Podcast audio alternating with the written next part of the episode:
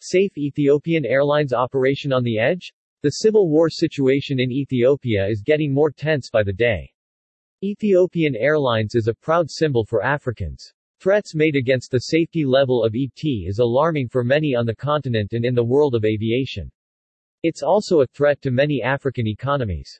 Africans will never forget the crash of Boeing 737 MAX in Ethiopia and how the Western media rushed to blame Ethiopian pilots. Today Boeing is confirmed to be the guilty party, and the tone in the media has changed. Today the United States is warning pilots about Addis Ababa International Airport to be unsafe because of the TPLF terrorist group firepower. No armed group can march into Addis Ababa.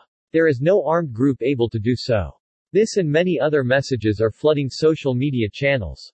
The fact remains the United States IS warning pilots that planes operating at one of Africa's busiest airports could be directly or indirectly exposed to ground weapons fire and or surface-to-air missiles, as Ethiopia's war nears the capital, Addis Ababa. Ethiopians are at the edge due to the United States warnings and America's warning for Americans to leave the country. The message is, don't use Ethiopian Airlines. Tweets say the aim is for America to cripple the Ethiopian economy. This is undeclared war by the USA. The Federal Aviation Administration advisory issued Wednesday cites the ongoing clashes between Ethiopian forces and fighters from the northern Tigray region, which have killed thousands of people in a year of the war. The U.S. this week urged its citizens in Ethiopia to leave now, saying there should be no expectation of an Afghanistan-style evacuation.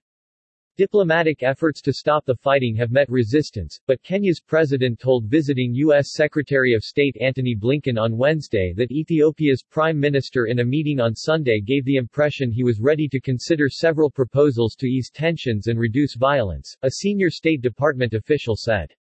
In the meantime tweets from Ethiopia are demanding for the U.S. to stop scaring people, claiming Addis Ababa is safe. Other tweets are suggesting for the Addis Ababa-based African Union to pack up and move to another African country. African Tourism Board Chairman Cuthbert Ncube said, I flew on Ethiopian through Addis Ababa several times in the last few days and met with airline officials. There is no imminent danger, and Ethiopian Airlines leadership should be trusted in their decision to operate the airline safely. I hope a further escalation of the civil conflict can be avoided.